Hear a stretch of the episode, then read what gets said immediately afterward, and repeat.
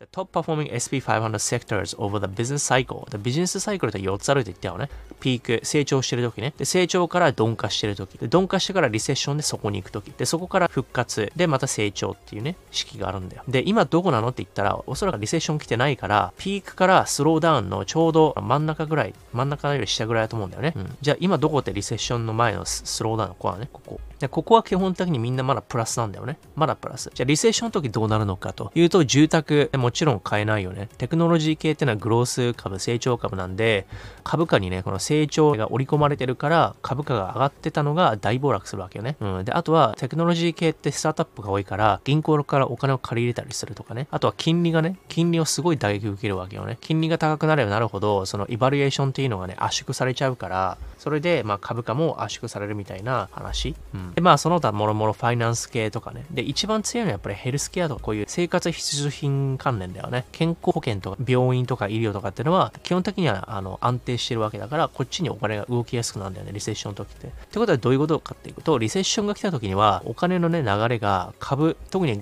米グロース株のガファとかね、ガファムとかアップルとかもそうだよ。アップルでもアップルとか GAFAM は確かにちょっとあの、その基盤として強すぎるから、しかも AI っていうね、ヘッジができてるってのあるんだけども、まあそうじゃない、特にソフトウェア系とかだよね。パランティアとかエヌビディアちょっと今 AI 熱が強いから、リセッションで遅い動きしないかもわかんないけど、例えばね、 Shopify とか Etsy とかっていうのはさ、e コマース系でしょ？で、消費と関わるでしょ？で、それ以外で言ったらソフトウェア系だから、まあ、Airbnb とかもそうだけどね、 Datadog とかもそうだけど、こっちのソフトウェア系ってのはすごいグロース系で、すごい価格にね、結構織り込まれちゃってるから成長が、それがガツンってね、落ちるっていう可能性が高いんじゃないかなっていうのがある。だスクエアとかペイパルもそうね。すんげえ落ちてんじゃん。ね。ということで、こっちからお金が落ちて、お金が動動いて安定のね、エナジーも落ちてんのね。原油の消費が落ちるからね、リセッションの時って。ただヘルスケアとかに送った話をね。で、今はどこなのって言ったら、今はここね、スローダウンの4番目だと思う。そろそろ落ちてくる。しかも、まあ、すでにね、2023年の前半、上半期でさ、10年ぶりのね、